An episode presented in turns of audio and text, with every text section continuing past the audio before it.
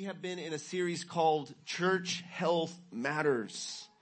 Church Health Matters. In 1 Corinthians, we've been journeying through the book of 1 Corinthians and we've been looking at uh, this book through the, through the angle of church health.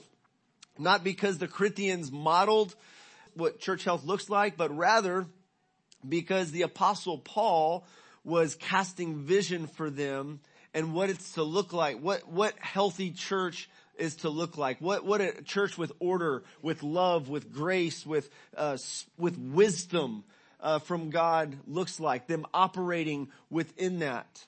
And so last week we talked about depending upon God's power. And we saw how the apostle Paul came to the Corinthians in Acts chapter 18. He came in weakness. He came in fear and much trembling. And he was, he was able to acknowledge that, but he was dependent upon the Spirit's power. He depended upon the power of the gospel to change lives and he wasn't going to try to come like a philosopher of their day and try to reach them with eloquent words. He came with this dependence upon the power of God and the Spirit of God to move in the hearts of people because people come to faith not because we have excellent arguments and excellent reasoning and excellent speaking skills, but people come to faith because the Spirit of God brings conviction and raises dead lives, dead hearts, and opens blind eyes and the power of the gospel as it's proclaimed. The Spirit moves in and penetrates the hardness of hearts and changes people's lives. And so we are a people here at City Church who are committed to centering on the gospel of our Lord Jesus Christ and depending upon His power. The power of the Spirit and the power of the gospel that has changed our lives. And we put our confidence in the power of God to change others' lives. Not an Easter egg hunt, not our, not our coolness, or, or not um, anything else, any other technology or or aspect of human wisdom that we can heap up or achievement that we can heap up to say, look at how awesome we are, look how much we know. Our our faith is to be dependent upon the power of God. And so this morning we're going to talk about uh, being a people of the Spirit, being a people of the Spirit. Now, when you think of a spiritual person, who is the most spiritual person that you know? When you think of a wise person, who's the wisest person you know? Or when you think of a spiritually mature person, who's the most spiritually mature person you know? And what is it about them that, that, that makes you think that they're the most spiritual or they're the most wise or they're the most mature? Alive. So the Corinthians had an idea of what spirituality looked like. They had an idea of what it means to be spiritual. They had an idea of what wisdom looked like. And it was a worldly idea. They had an idea of what maturity looked like. And so they would use these terms and the apostle Paul stepped right into their, their world and he used some of that language and he helped redefine and reshape the way that they saw themselves and the way that they saw the world around them. Namely through the lens of the gospel and through grace.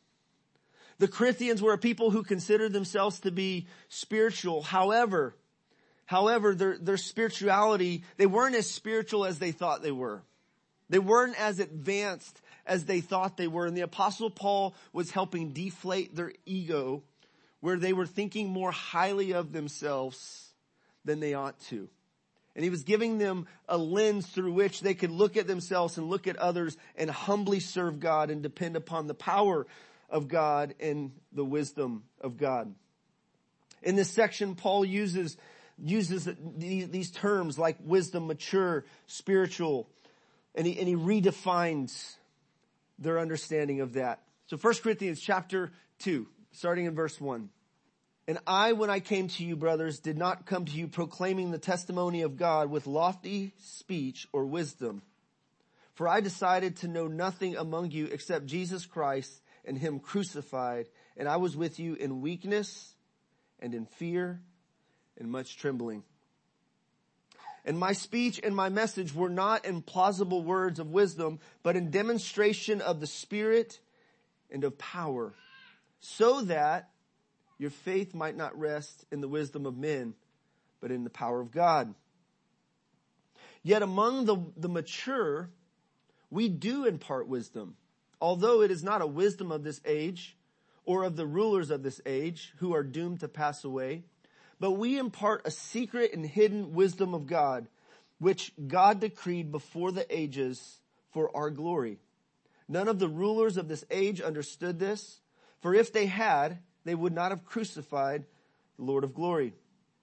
But as it is written, what no eye has seen, nor ear heard, nor the heart of man imagined, what God has prepared for those who love him. These things God has revealed to us through the Spirit. For the Spirit searches everything, even the depths of God.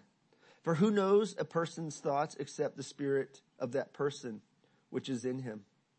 So also no one comprehends the thoughts of God except the Spirit of God. Now we have received not the Spirit of the world, but the Spirit who is from God that we might understand the things freely given to us by God. And we impart this in words not taught by human wisdom, but taught by the Spirit, interpreting spiritual truths to those who are spiritual. The natural person does not accept the things of the Spirit of God, for they are folly to him. And he cannot, or he is not able to understand, because they are spiritually discerned. The spiritual person judges all things, but he himself but is himself to be judged by no one. For who has understand, understood the mind of the Lord so as to instruct him? But we have the mind of Christ. And all God's people said, Amen. Amen. Let me pray. Father, as we dig into this rich portion of scripture, would you open our eyes to see wonderful things? Would you open our eyes to see you?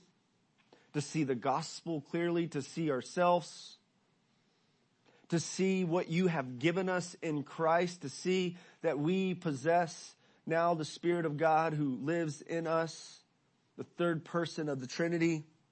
And would you encourage us and empower us as we aim to do your will? Would you be with me now as I aim to build up your people, edify your people, and exalt the name of Jesus here. In Christ's name we pray. Amen. So here's our big idea this morning. God has made us spiritual people by the indwelling of his Holy Spirit who reveals divine wisdom, leads us into spiritual maturity, and transforms our lives. God has made us spiritual people. How many of y'all have heard somebody say, I'm not religious, but I'm spiritual? Okay, that's, that's a common, common thing today. And, and often we gotta kind of ask, what do you mean by that? Not religious, but I'm, I'm spiritual. Spirit, being spiritual can be a little more cool than being religious, right? And so there's misconceptions about what being spiritual is, whether it's just like, I'm open to all religions, I'm spiritual. Or, um, or if you have been brought up in the Pentecostal tradition, I speak in tongues, I'm spiritual. Or like the Corinthian church, speak in tongues, I'm spiritual. But Paul is talking about the spiritual people being synonymous with those who have the Spirit of God. It's also connected with those who are truly wise and those who are mature. And so it was ironic that the, the Corinthian church considered themselves to be so spiritual, but Paul says, you guys aren't acting like spiritual people. And I couldn't address you as them in 1 Corinthians chapter 3 verse 1.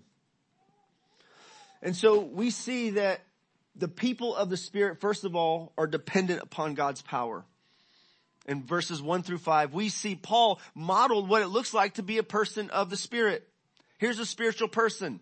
He wasn't dependent upon human wisdom and philosophy and techniques. He wasn't trying to use worldly methods or mere natural methods to reach people. He was dependent upon God's power. And as one theologian says that the way he came to the Corinthian church was kind of like a paradigm for Christian ministry and the Christian life. This is how we are to live with this dependence upon God's power, acknowledging our weaknesses. It's okay that we're weak and frail because God's power fits perfect in our weakness. And we can acknowledge that.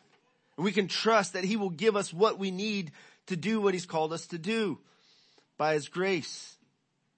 And so we see in verse 5 that his aim was, was to get the Corinthians to have their faith not in the wisdom of men, not to be so shaped by Corinth and the Corinthian culture, but be shaped by the Spirit and shaped by the power of the gospel. And so Paul reminded them in these first verses of his approach, as Warren Wiersbe says, his approach, his attitude, and his aim. His approach was a determination to just simply preach Christ crucified.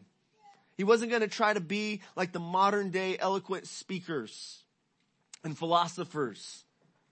He was just going to preach Christ crucified. Though Paul was a very sharp guy and, and was, was, was trained theologically and knew the scripture, he wasn't going to depend on his natural strengths or his, his natural training. He was going to depend upon the, he's dependent upon the Spirit. And he told the Corinthians, imitate me later on. Imitate me as I imitate Christ. His attitude was one of, of, of humility, acknowledging his own weakness and fear because it wasn't about him. It wasn't about him being strong and presenting, you know, his strong side so that people perceived him to be as stronger than he really was. And his aim was that the Corinthians would be dependent upon God's power. So what, what we also see in verses 6 through 16 is we see that the people of the Spirit operate with God's wisdom. There's, there's, there's two ways of operating, two perspectives and ways of operating in this life. We can operate according to the way of the world, or we can operate according to God's ways, according to God's wisdom. And this is what he pointed the Corinthians to. They considered themselves wise and sophisticated, educated. Craig Blomberg says that there is a wisdom that all Christians have by the mere fact that they have the Spirit living in them. But it is appropriated only when they yield themselves to the Spirit rather than act in accordance with the desires of the flesh and their fallen human nature. And so as I wrestled with just kind of how do I, how do I describe, how do I articulate, what is this wisdom that, that Paul's talking about?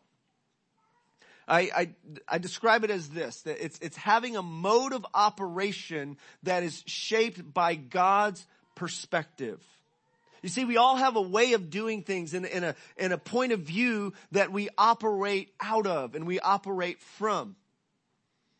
And, and what, what Paul is calling the Corinthians to is to operate from God's perspective, not worldly wisdom. One commentator says that believers have the capacity to bring God's perspective to bear on every aspect of life. Now sure, surely it's true in Isaiah where, where God says, my ways are not your ways and my thoughts are not your thoughts. My, my ways are far high above. My thoughts are high above your ways. Okay? In, in, in contrast to sinful man. But what he, what Paul tells us here is that those of us who now have the Spirit of God have the thoughts of God and the words of God revealed to us. And we have truly become spiritual people because if because we have the Spirit of God dwelling inside of us. Now it doesn't mean that we always act like it. And the Corinthians sure didn't. And that's, that's, that's the, the, the, what we call sanctification, that gap between who God has made us and how our position, our identity, and how we're actually practicing and walking out who He has made us. And Paul is calling the Corinthians back over and over to live out who God has made them. He says stuff like this when it comes to sexual integrity. He says, in chapter 6, he says, You have been bought at a price. Therefore, glorify God with your body and your spirit, which are God's. You are not your own. You've been bought at a price. You belong to God. So now live like it. This is who you are. You are the temple of God. Isn't that amazing? Isn't that amazing that you and I, saints, possess the Spirit of God inside of us? So let me look, let me just uh, contrast the two different wisdoms here, the, the origins of it, the operation of it, and the outcome of these two different wisdoms that Paul is talking about, these two different modes of operating in. First of all, one comes from the Spirit of God and the other one comes from man. One's earthly. The other one's heavenly. One is spiritual. The other is natural. One is of this age and the other is ancient wisdom. The, the operation of the wisdom of God is an operation in love. The operation of the wisdom of man is an operation in selfish ambitions. The operation of the wisdom of God is in humility versus arrogance, contentment versus envy and jealousy, interdependence versus independence, team collaboration versus competition, the me or the we mindset. We have the mind of Christ. We versus me mindset. The service mindset, the mindset of serving others versus performance. Look at how amazing I am. And so Paul gives a whole chapter.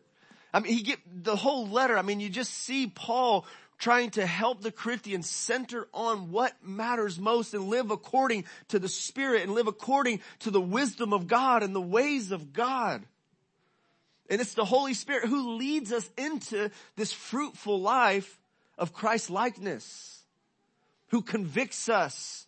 We can quench the Spirit. We can grieve the Spirit when we're not walking in love or kindness or forgiveness. Theologian Anthony Thiselton says that there's one kind of so-called wisdom that is pretentious, self-affirming, and seeks to operate by means of human achievements. And there is a God-given, received, revealed wisdom that nurtures and directs the life of the people of God. And in some, in sometimes hidden ways also the world as God's creation. And so there's two, there's two modes of operation. There's two ways. James hits, uh, t- um, taps into this, this concept in James chapter 3, 16 and 17. And he describes wisdom that's, that's earthly, demonic, and sensual, that causes envy and strife and confusion. And he says, but the wisdom that is from above is first pure, peaceable, gentle, willing to yield, full of good fruits and mercy without hypocrisy and without partiality. And so what Paul highlights here within this section is that it's the Holy Spirit who imparts that wisdom that we need. He's the one that gives us the lenses through which to see the world and ourselves and those around us and to see God. He puts the spotlight on Jesus and he helps us to see ourselves accurately and see God more clearly. Paul quotes Isaiah loosely here, kind of paraphrases. As it is written, what no eye has seen, nor ear heard, nor uh, the heart of man imagined, what, what God has prepared for those who love him. Now I'm thankful it doesn't stop there. But he highlights that the human eye, the human ear, and the heart to understand nat- the natural person can't grasp this. They can't grasp particularly the gospel, the good news of Jesus Christ, which is the wisdom of God manifested. But verse 10, he doesn't stop in verse 9 after he quotes this. He says, these things God has revealed to us through the Spirit. Isn't that amazing? You see, when you became a Christian, your spiritual eyes were opened to the good news of Jesus Christ.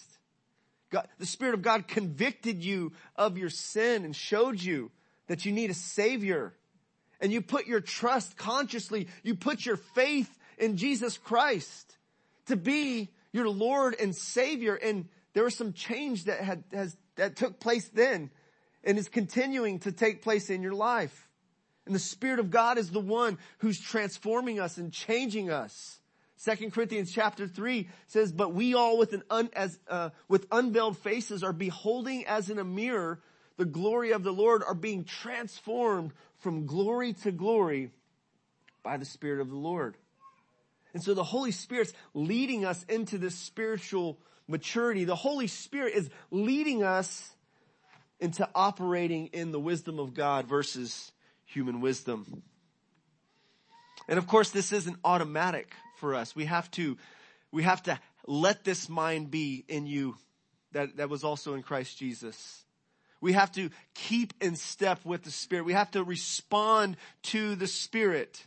If it was automatic, the Corinthians would have, would have been uh, bearing a lot, lot better fruit in their lives. So we have a part as well to respond to what he does reveal to us. And we are to renew our minds through scripture and through the influence of the Holy Spirit working in our lives. And Paul goes on and he says, for the Spirit searches everything, even the depths of God. For who knows a person's thoughts except the spirit of that man? which is in him. So also no one comprehends the thoughts of God except the Spirit of God. You see, we believe in the Trinity, the Father, the Son, and the Holy Spirit. That, that God is one, three persons in one God. We hold to that truth. And we get the third person of the Trinity to live inside of us. We've become the temple of the Holy Spirit, the, the house, the home for the Holy Spirit. And Ephesians 1.13 says, you've been, when you believed, you were sealed with the Holy Spirit of promise. You see, this is what we get because Jesus died for us and purchased our salvation. And there's lots of benefits, grace upon grace that comes along with that salvation that we have in Christ. Ephesians chapter 1 does a great job unpacking that. But it's the Spirit of God who imparts that wisdom, who reveals that wisdom, who leads us in to being truly spiritual people in practice, not merely in position. And so also what we see, this wisdom, we see the outcome of this wisdom. The outcome of this wisdom is unity instead of division. One of the reasons why the Corinthians were experiencing divisions amongst themselves was because they were operating with the wisdom of man rather than the wisdom of God. We see Christ exaltation versus self-promotion when we operate in the wisdom of God. We see edification versus tearing down when we operate in the wisdom of God. We see, oh, made a mistake. We see healing when we operate in the purpose of God and we see hurt when we operate in the, the, the wisdom of the world. We see peace when we operate in the wisdom of God and we see strife when we operate according to the wisdom of this world. We see an advance of the mission, our witness being more effective when we follow God's wisdom and we see a hindrance of the mission when we operate in the wisdom of man. We see order when we operate in the wisdom of God and we see chaos when we operate in the wisdom of this world. We see health when we operate in the wisdom of God and we see toxicity when we operate in the wisdom of this world. And so there was chaos, there was disorder within this church and the apostle Paul was trying to move them towards order, towards health, towards unity, towards love, towards edification. And he was trying to do so by centering them on the gospel of Jesus Christ, the, manif- the, the wisdom of God manifested through the person and the work of Jesus. We see what the apostle Paul in, in chapter 2 verse 6 describing the nature of this wisdom. He says, yet we, yet among the mature, we do impart wisdom Although it's not a wisdom of this age or the rulers of this age we, who are doomed to pass away, but we impart a secret and hidden wisdom of God, which God decreed before the ages for our glory. None of the rulers of this age understood this, for if they, for, for if they had, they would have, they would not have crucified the Lord of glory. And so this, this wisdom of God has been hidden.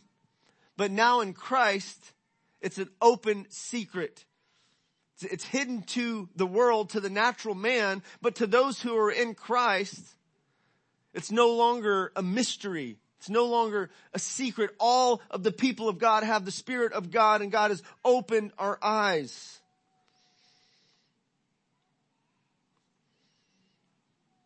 We see chapter 1, the apostle Paul said, But we preach Christ crucified, a stumbling block to the Jews and folly to the Gentiles, but to those who are called, both Jews and Greeks, Christ the power of God and the wisdom of God. You see, spirit, people of the Spirit depend upon the power of God and operate in the wisdom of God. He said, and because of him, you are in Christ Jesus who became to us wisdom from God. Jesus is our wisdom. In Colossians 2, 4, in Him are hidden all the, the riches of wisdom and knowledge. He's our point of reference. He's the lens through which we see ourselves in the world. He's our standard in the mode of operating, of operation and living. In Him we live and move and have our being. Christ is our life. He's our source of wisdom. He's our source of righteousness. He's our source of sanctification. He's our source of redemption. And this should humble us. This should humble us in our progress and in our achievements and in the good things that we see coming from our lives. We can't say, look at how amazing I am. We ought to say, look at how amazing God is. So we boast in the Lord because he has saved us. He's our wisdom. He's our righteousness. He's our sanctification. He is our redemption. He's bought us and we are no longer our own. And so we live in faith in Christ and what he's done. And this is what the Spirit does. Jesus said that the Holy Spirit would take what is mine and declare it to you. He would help believers grasp their inheritance who they are and whose they are and what they have. And he will, Jesus said in John 16, 14, he will glorify me. The Spirit puts the spotlight on Jesus. He exalts Jesus. And so my third point this morning is that the people of the Spirit possess God's Spirit and His perspective. We possess God's Spirit Verse 12. And now we have received not the spirit of the world, but the spirit who is from God, that we might understand the things freely given to us by God. You see, when, when Christians fight for position and they operate in competition and they're just trying to get their piece of the pie and scoot others out of the way so they can get their part. They're acting like orphans instead of beloved sons and daughters of God who've been given everything. Everything that they need that pertains to life and godliness. Every spiritual blessing in heavenly places. And, and, and Paul goes on to, to tell, tell them this at the end of chapter uh, 3 uh, he says, all things are yours. Like you got everything that you need. Quit, quit trying to operate in a worldly way with an orphan mentality. You've been blessed. And so this is always, this is helpful for me. The Spirit of God reminds me of this at times when I feel like I'm lacking or at times when I feel like I don't have what I need. Okay?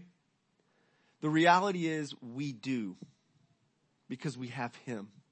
Now, yeah, all of us go through some really hard times and we need community and, and we need a number of other things. But ultimately, we have what we need in Him to be content. We have what we need right now to do His will. And I think it's not realizing that, not living with that awareness that gets us into a lot of trouble like the Corinthians.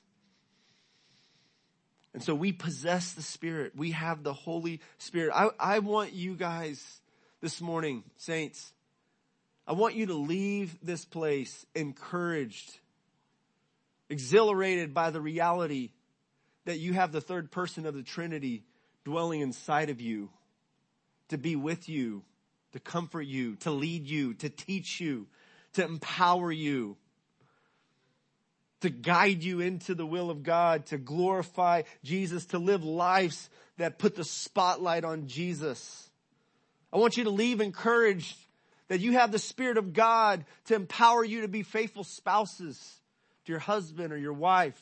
You have the Spirit of God living inside of you to empower you to be faithful parents to your children or faithful in your workplace, a faithful witness in your workplace. God has given us what we need in Christ. And the Spirit helps apply and help us understand and help us grasp and live out this Christian life. To try to live the Christian life without the Holy Spirit, as I believe C.S. Lewis said, is like trying to breathe without oxygen. Like God, God has called us truly to be spiritual people. God has called us to live lives that are led by and marked by the Spirit of God. In verse 16, Paul says, For who has understood the mind of the Lord so as to instruct him? But we have the mind of Christ. Wow. We have the mind of Christ. And of course, it's the Holy Spirit who helps us grasp that and helps us understand the mind of Christ and empowers us to live from and operate in a mode that is synced with that perspective, the mind of Christ. D.L. Moody said that the Christian on his knees sees more than the philosopher on tiptoe. God sends no one away empty except those who are full of themselves. The Christian on his knees sees more than the philosopher on his tiptoe. Jesus gloried in this reality about God, the Father. Remember I shared this a few weeks ago, uh, after the disciples came back from a mission trip and they saw some, they saw some fruit, they saw some responses, and, uh, and, and Jesus just is like, he rejoiced in the Father. You might say he boasted in the Father. He exulted in the Father. That he said, I thank you that you hide yourself from those who consider themselves wise and prudent, the worldly wise, but you've revealed yourselves to babes. Like Jesus delighted in that. Or as Paul talked about, he takes the weak things of the world to confound or shame the, the wise, the weak to confound the strong or confound the, the, the uh, shame the strong or the, the, the, the unwise to confound the wise. And just God, God's ways are amazing and, and there's, there's a kingdom paradox that the world just doesn't get. The world just can't make sense of like Christianity and the gospel and like why, like, okay, so why would you not sleep around? You're not married. Well, because God tells us that we're to live holy lives. Why would you not cheat the clock or, or, um, or, or try to get a deal that, why would you not compromise in business? You know, when you, when it's yours, you just gotta, just get it. You don't have to say everything. You know, I, was reminded of just thinking when I, when I first became a Christian, particularly I was working at a job at TCBY Yogurt, I had a manager who was just encouraging me to do some immoral things, some things that were wrong. And, and I, I was a new Christian and I had new convictions. And before, I would just go with the convictions of, I would, I would go with the flow, you know? But, but then I had become a Christian and, and I, I just saw things different. I wasn't going to cheat the clock. I wasn't going to go try to get that girl's phone number because she was looking at me because I, I had become a Christian. I'm not looking for worldly things. I'm looking for Jesus. And so it doesn't make sense to the world. The Christian life doesn't make sense to the world because they, they the, the natural man just sees this life and puts the emphasis on this life. But, but for us who are believers, people of the Spirit, we have the work of the Holy Spirit, the Spirit shaping who we are. We've been born again. We've been changed at the core. We're new creations in Christ Jesus. The old is past. Behold, all things are new. Our identity has changed. And no person can do that. No human being can change per- another human being at the core, change a person's heart. But Jesus can do that. And the Spirit of God can do that. We see God breaking into the life of Saul of Tarsus, the, the terrorist, the killer of Christians, the persecutor of Christians, changing that hard heart. He gets on fire for God. Now, now we have this holy scripture written from the apostle Paul's hand, inspired by the Holy Spirit because God broke in and changed him at the core of who he is. God makes us his children. He makes us new creation. The Spirit shapes and influences our perspective. Paul told the, the Ephesians, he said, don't be drunk with wine, but be filled with the Holy Spirit. Let the Spirit influence you. And the Spirit influences our practices. When we're following the Spirit, what's the fruit? Galatians 5, 22 and 23. Love, joy, peace, patience, kindness, goodness, faithfulness, gentleness, self-control. I mean, who doesn't want to be around a person like that? Don't we want to work with people like that? Don't we want to live with people like that in our family? Don't we want our kids to be like that? Love, joy, peace, patience. Don't we want to be like that? Bringing sweetness to the lives of others. So the Corinthians consider themselves a spiritual people. The apostle Paul's concern, as Gordon Fee says, Paul's concern throughout is to get the Corinthians to understand who they are in terms of the cross and to stop acting as non-spirit people. Stop acting as non-spirit people. In chapter 3 verse 1, brothers, I brother, but I brothers could not address you as spiritual people, but as people of the flesh, as infants in Christ. And so he's challenging their perspective. He's challenging them to take on spirit imparted wisdom, divine wisdom. He casts vision for them throughout this letter of what it looks like to be a people of the Spirit. People of the Spirit depend upon God's power. People of the Spirit operate in God's wisdom. People of the Spirit cultivate holy lifestyles. People of the Spirit are motivated by love. People of the Spirit aim to exalt Christ and what they say what they do, whether you eat or drink, do all for the glory of God. People of the Spirit center on the gospel of Jesus Christ. This is a part of what unites us as Christians amongst our differences. I love when I look out and I just see diversity, ethnic diversity, age diversity, socioeconomic diversity. As I've said, it's sad that on Sunday mornings that, that, that is the most segregated time of the, the week but it shouldn't be like that for Christians, especially if we live in a diverse city or, or community. We should reflect heaven on earth with every tribe and every tongue, folks from all kinds of different backgrounds. And what unites us is the gospel of Jesus Christ, our common faith in Jesus and our common mission to bring the gospel to the nations, to make disciples of all nations. And so Paul casts vision for what being a spirit, people of the spirit looks like. People of the spirit endeavor to keep the unity of the spirit. People of the spirit live in simple devotion to Christ. And so may God lead us, work in us to be truly people of the spirit who demonstrate that, who reflect that. They misunderstood spirituality. Paul was teaching them true spirituality.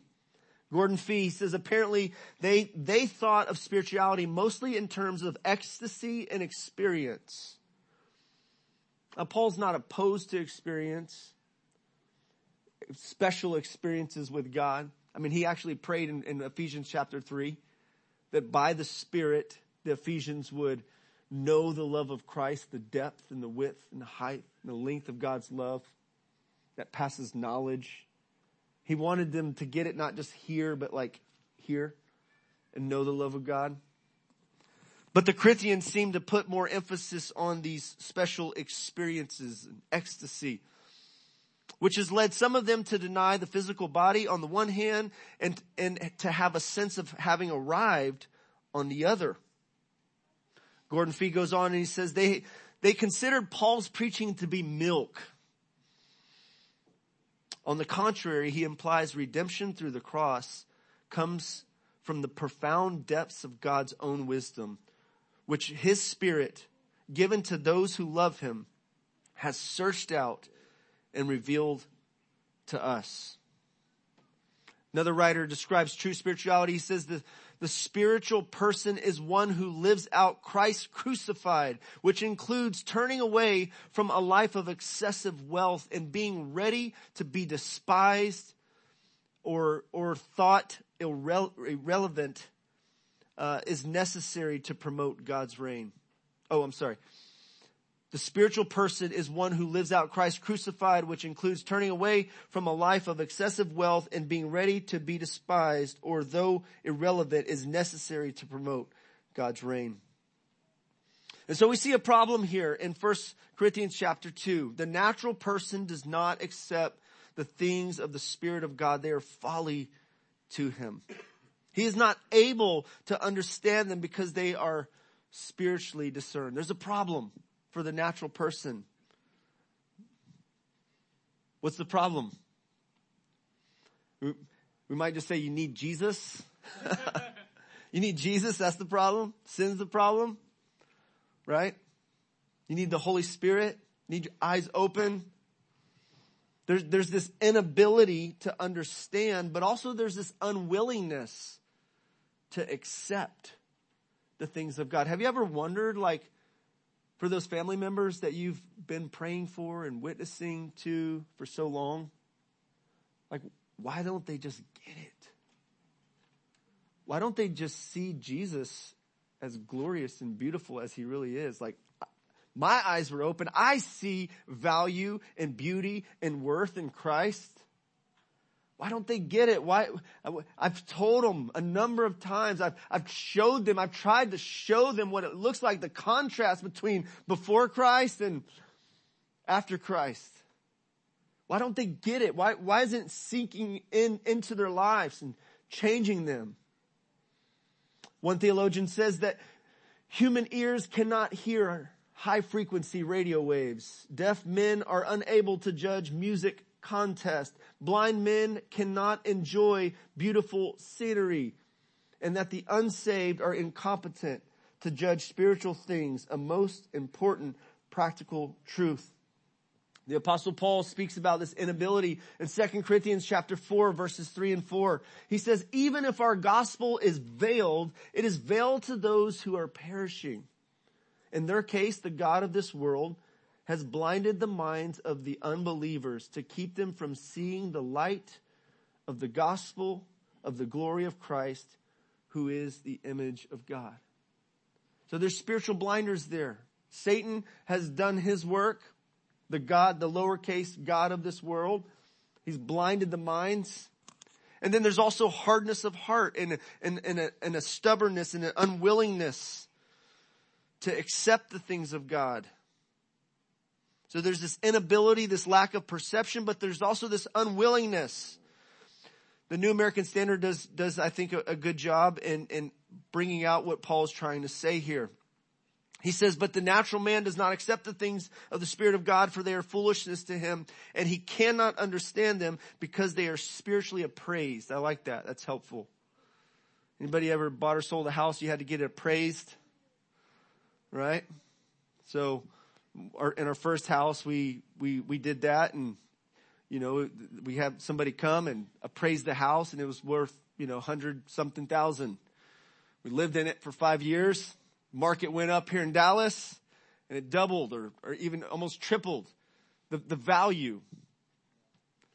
And then, you know, if you're coming from California or out of state, you might even pay more, another 50,000 more for, for that house.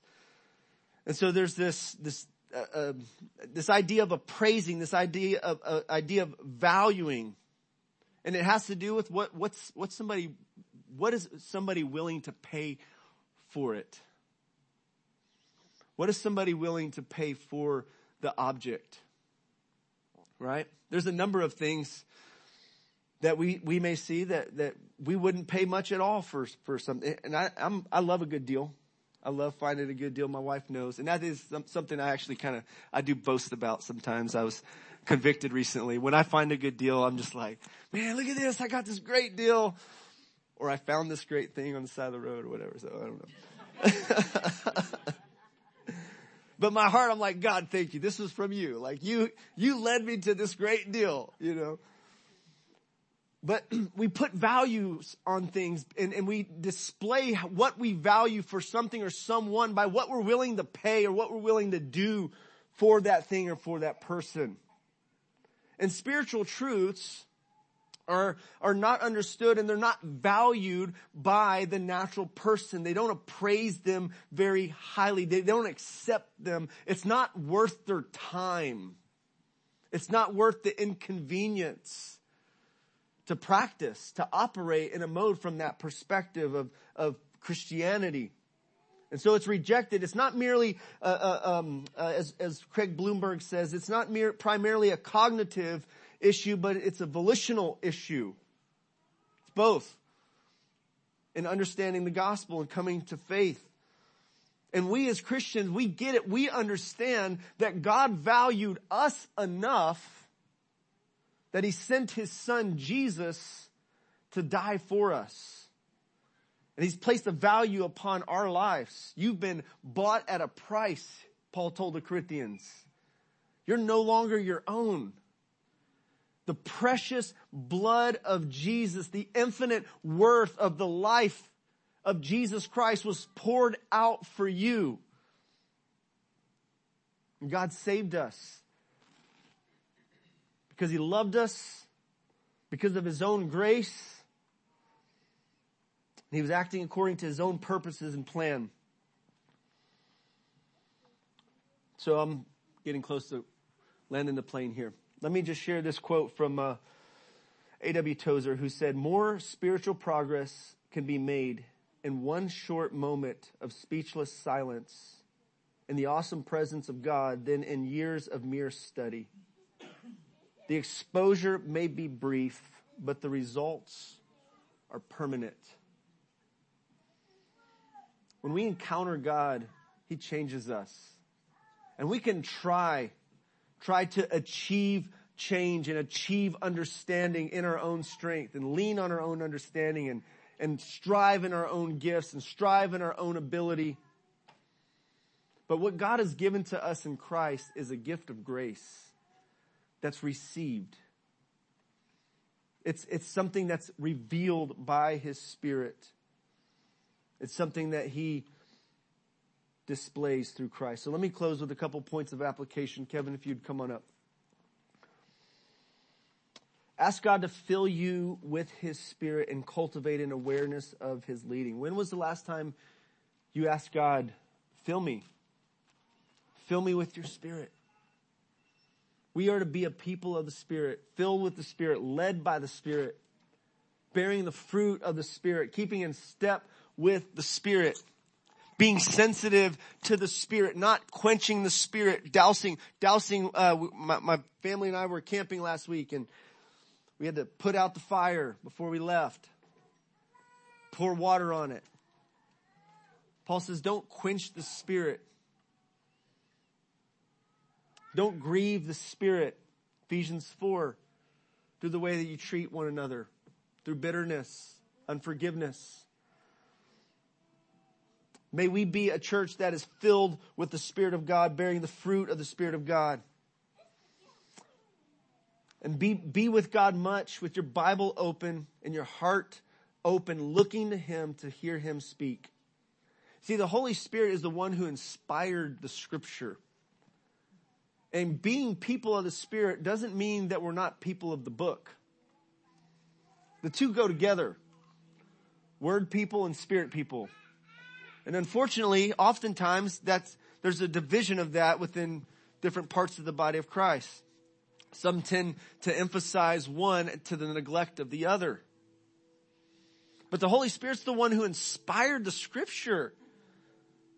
Second, Second Timothy 3, 16 and 17. All scriptures God breathed. The pneuma of God, the ruach of God, the breath of God, which can also be translated spirit.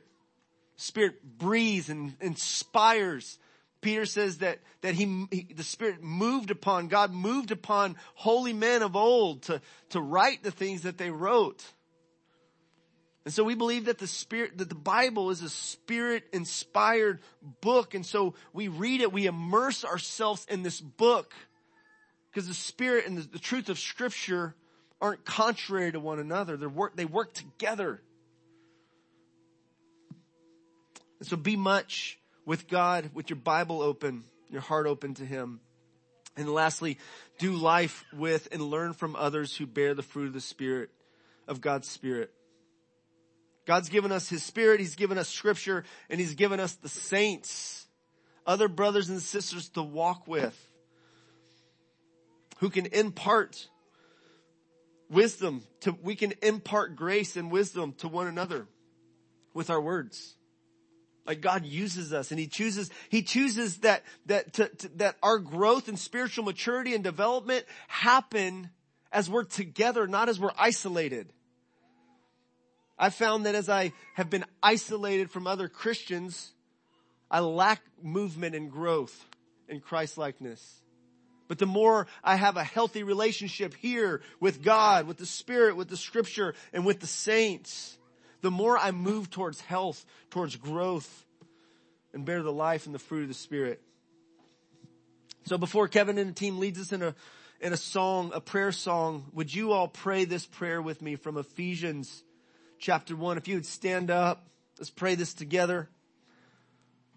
After the apostle Paul unpacked those wonderful things that God had given to the church, he prayed for them. And I want to take his words and, and pray for ourselves for this very thing. Pray with me. Father, grant us spiritual wisdom and revelation as we get to know you more.